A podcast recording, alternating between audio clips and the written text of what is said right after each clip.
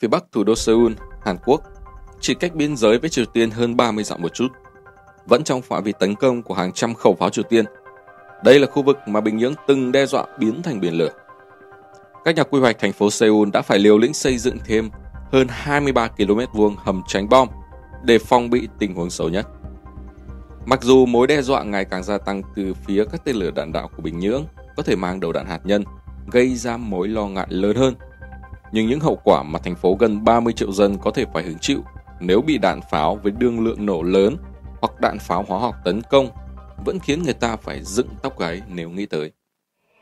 Tuy nhiên, chỉ một số lượng nhỏ các hệ thống pháo của Triều Tiên có tầm bắn đủ dài để đe dọa Seoul từ phía bên kia khu phi quân sự DMZ. Đứng đầu trong số đó là 500 khẩu pháo tự hành Koksan khổng lồ 170 ly. Hệ thống này đã được thử nghiệm chiến đấu và có thể tấn công các mục tiêu cách xa tới 60 km khi sử dụng đạn rocket. san là hậu duệ của mẫu pháo tầm xa khổng lồ, được phổ biến rộng rãi vào nửa đầu thế kỷ 20. Có nhiệm vụ bẻ gãy các công sự được phòng thủ nghiêm ngặt và tấn công các mục tiêu giá trị cao của đối phương như kho đạn, sở chỉ huy, chốt hậu cần và các tổ hợp pháo. Trong những năm 1950, các khẩu pháo hạng nặng này được tăng cường triển khai trên xe pháo tự hành bọc thép hạng nhẹ và bắn các loại đạn hạt nhân chiến thuật.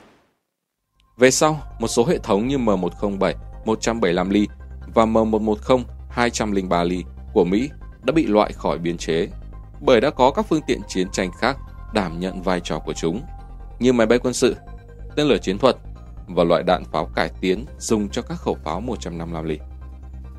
Tuy nhiên, địa hình đồi núi, nhiều chướng ngại trên bán đảo Triều Tiên và các tuyến phòng thủ chặt chẽ ở khu DMZ khiến các khẩu pháo này trở thành vũ khí vô cùng hữu hiệu.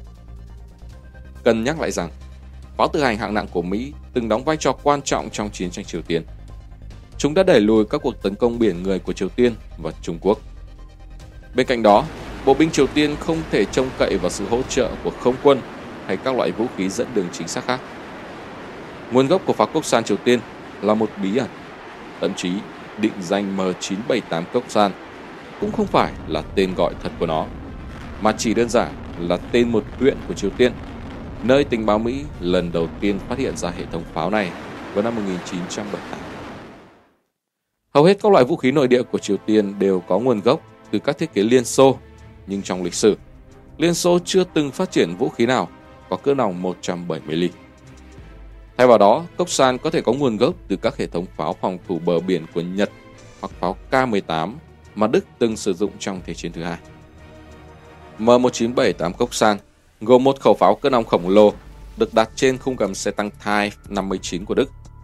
Vì thời kỳ đó, Triều Tiên có quan hệ quân sự và chính trị rất gần gũi với Trung Quốc, cho nên không có gì ngạc nhiên khi xe tăng Type 59 được sử dụng rộng rãi trong quân đội Triều Tiên. Do kích cỡ quá khổ của khẩu pháo so với khung xe, nên kiếp pháo thủ sẽ phải di chuyển và thao tác hoàn toàn lộ thiên trên chiến trường. Một điều khá là nguy hiểm khi mà chỉ có lái xe được bảo vệ sau lớp vỏ giáp. Trên pháo tự hành M1978 Cốc San không còn bất cứ không gian nào ngoài khẩu pháo, nên đạn pháo phải được cung cấp từ xe tiếp đạn riêng. Mẫu M1978 không còn bất cứ không gian nào nên không có khả năng mang đạn dự trữ vì thế chúng phải phụ thuộc vào các xe chở đạn không bọc thép hoặc các lán đạn mà được bố trí sẵn từ trước để duy trì hỏa lực bắn phá. Pháo binh Triều Tiên có khả năng sẽ bắn từ các trận địa pháo harsh qua biên giới. Nhiều trận địa pháo được bố trí sâu bên trong sườn núi, được thiết kế khéo léo để ngụy trang và bảo vệ. Một số thậm chí còn có chỗ ở và sinh hoạt. Thật khó để đánh địch khi có một dãy núi chắn ở giữa. Hệ thống pháo Cốc San từng được sử dụng trong các cuộc tấn công chiến lược. Bởi vào năm 1987, trong thời kỳ chiến tranh Iran-Iraq, Triều Tiên đã bán một số tiểu đoàn pháo cốc san cho Iran. Đến gần đây, mẫu pháo này vẫn xuất hiện trong các cuộc duyệt binh quân sự do Tehran tổ chức. Năm 1986, lực lượng Iran đã chiếm giữ được bán đảo Anfor nằm gần các mỏ dầu Kuwait, khi đó là đồng minh lớn của Iraq. Vì thế, các khẩu pháo cốc san đã được triển khai để bắn phá các mỏ dầu này, làm gián đoạn quá trình sản xuất tại đó. Tới năm 1988, các lực lượng Iraq được hỗ trợ bởi vũ khí hóa học đã tiến hành một cuộc tấn công bất ngờ trong kỳ lễ Ramadan và tiêu diệt các vị trí đóng quân của Iran. Một số khẩu cốc san bị thu giữ sau này được các sĩ quan Mỹ mổ xẻ. Trong khoảng thời gian đó, Triều Tiên bắt đầu triển khai biến thể M1989 của pháo cốc san. Phiên bản này có tầm bắn dài hơn và vững chắc hơn. Nó được đặt trên khung gầm có khoang bảo vệ cho kiếp vận hành 4 thành viên, tương tự như hệ thống pháo 2S7 PN của Liên Xô. Trong các cuộc duyệt binh, người ta thường thấy một thành viên trong kíp vận hành mang theo tên lửa phòng không vác vai Stala hoặc Ikla. Bốn xe tiếp đạn đi kèm với các xe pháo cốc xa. Phiên bản M1989 đã được bổ sung khả năng mang 12 quả đạn pháo trong khoang. Tính năng mới nhất này cho phép M1989 có thể bắn từ 3 đến 4 quả đạn trên phút trước khi giảm tốc độ xuống một quả đạn trên phút. Liệu Seoul có bị hủy diệt trong biển lửa hay không? Năm 2012, Viện Nautilus đã công bố một nghiên cứu rất chi tiết tranh luận rằng mối đe dọa từ phía các hệ thống pháo cốc san và pháo phản lực phóng loạt tầm xa 240 ly của Triều Tiên đang bị phóng đại. Gần đây, trong bài viết trên tạp chí National Interest, nhà phân tích Kai Mizokami cũng đã đưa ra quan điểm tương tự. Trước tiên, để tấn công được rìa phía tây bắc Seoul, ngay cả các hệ thống pháo tầm xa như cốc san cũng cần được triển khai trên một giải rất hẹp ở rìa DMZ. Khi đó, chúng sẽ trở thành mục tiêu của các cuộc không kích tấn công trên bộ. Ngoài ra, phải mất nhiều tháng oanh tạc mới có thể tàn phá các thành phố như Aleppo ở Syria hay Grozny ở Chechnya. Tuy nhiên, hỏa lực của Triều Tiên có lẽ chỉ kéo dài được trong vài tuần. Chưa hết, không có điều gì chắc chắn rằng Triều Tiên sẽ tập trung hỏa lực tấn công vào các mục tiêu dân sự, bởi họ sẽ phải trả chi phí cơ hội đắt đỏ nếu không tiêu diệt đúng các mục tiêu quân sự thực sự có trong số này. Và thậm chí có thể khiến hàng trăm công dân Trung Quốc đang sinh sống tại thủ đô Seoul thiệt mạng, khiến Bắc Kinh nổi cơn thịnh nộ. Tuy nhiên cũng có một số yếu tố cần nhắc. Thứ nhất, Seoul có dân số gấp nhiều lần thành phố Aleppo hay Grozny. Vì thế, tỷ lệ thương vong sẽ lớn hơn. Phần lớn thương vong do các cuộc pháo kích thường xảy ra trong giai đoạn đầu của cuộc tấn công, khi người dân không kịp chủ ẩn. Vì thế một cuộc tấn công chớp nhoáng, bất ngờ vẫn có thể gây ra thương vong lớn.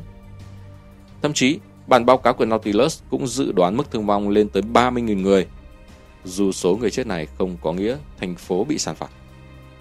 Tuy nhiên, sự hoảng loạn sau đó có thể khiến hàng trăm trong số hàng nghìn người tị nạn tràn qua các tuyến đường bị hạn chế, gây ra những hậu quả nghiêm trọng như trong chiến tranh Triều Tiên. Thứ hai, các hệ thống pháo của Triều Tiên còn có thể làm gia tăng mức độ tàn phá, hỗn loạn bằng cách sử dụng đầu đạn hóa học, dù chưa có xác nhận chính thức về việc Triều Tiên có đầu đạn hóa học cho các hệ thống pháo quốc gia. Cuối cùng, nếu Mỹ, Hàn buộc phải sử dụng các nguồn lực không tương xứng để đối phó với mối đe dọa từ các hệ thống pháo chiến lược của Triều Tiên, thì thứ vũ khí này có lẽ đã đạt được mục tiêu định sẵn dành cho chúng. Sự hiện diện của các khẩu pháo khổng lồ dọc theo biên giới làm nổi bật một điều. Cuộc xung đột giữa Hàn Quốc và Triều Tiên sẽ có một cái giá khủng khiếp. Đó là mạng sống của hàng triệu dân thường. Đối với Hàn Quốc, cốc san có thể gây ra hậu quả khủng khiếp nếu được triển khai nhằm vào các mục tiêu dân sự. Dù không lớn như quy mô mà Bình Nhưỡng đe dọa, do tầm bắn của chúng, cơ sở hậu cần của Triều Tiên vẫn còn những hạn chế nhất định. Ngoài ra, Bình Nhưỡng cũng cần dè chừng các cuộc phản công của Hàn Quốc. Đối với Triều Tiên, việc sử dụng các khẩu pháo này trong các cuộc tấn công đô thị nhằm tối đa hóa mức độ thương vong về người còn có thể kích động sự đáp trả mạnh mẽ từ các bên liên quan, khiến chính quyền Bình Nhưỡng có nguy cơ bị hủy diệt.